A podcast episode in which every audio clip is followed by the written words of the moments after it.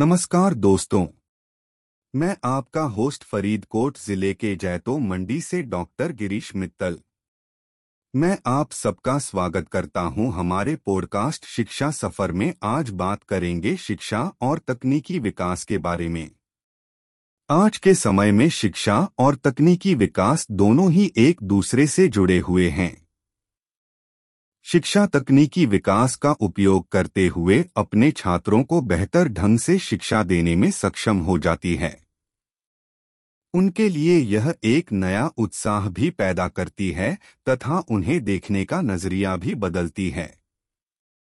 जब हम तकनीकी विकास की बात करते हैं तो आप आज देख रहे होंगे कि हमारे पास ढेर सारी नई विकासशील तकनीकें हैं। जिसमें समावेश हैं इंटरनेट, मोबाइल, स्मार्टफोने, कंप्यूटर तथा सॉफ्टवेयर बनाने की क्षमता। इन सभी चीज़ों का उपयोग करने से शिक्षा क्षेत्र में आम लोगों को सक्षम बनाया जा सकता है।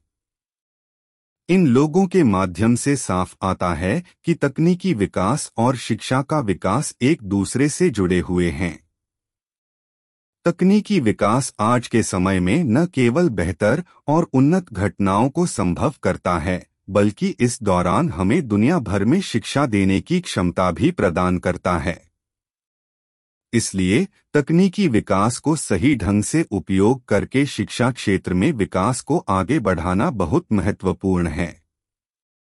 आज के दौर में विद्यार्थी अपने स्मार्टफ़ोन या कंप्यूटर के माध्यम से अपनी शिक्षा से जुड़ी सभी समस्याओं को आसानी से हल कर सकते हैं। इन कंप्यूटर में एक समान तकनीक है, कंप्यूटर असिस्टेड लर्निंग, जिससे भी शिक्षा तथा शिक्षकों की प्रदर्शन कुशलता और कदमों को प्रश्नों का समाधान दुनिया भर में पाने में सक्षम होते हैं।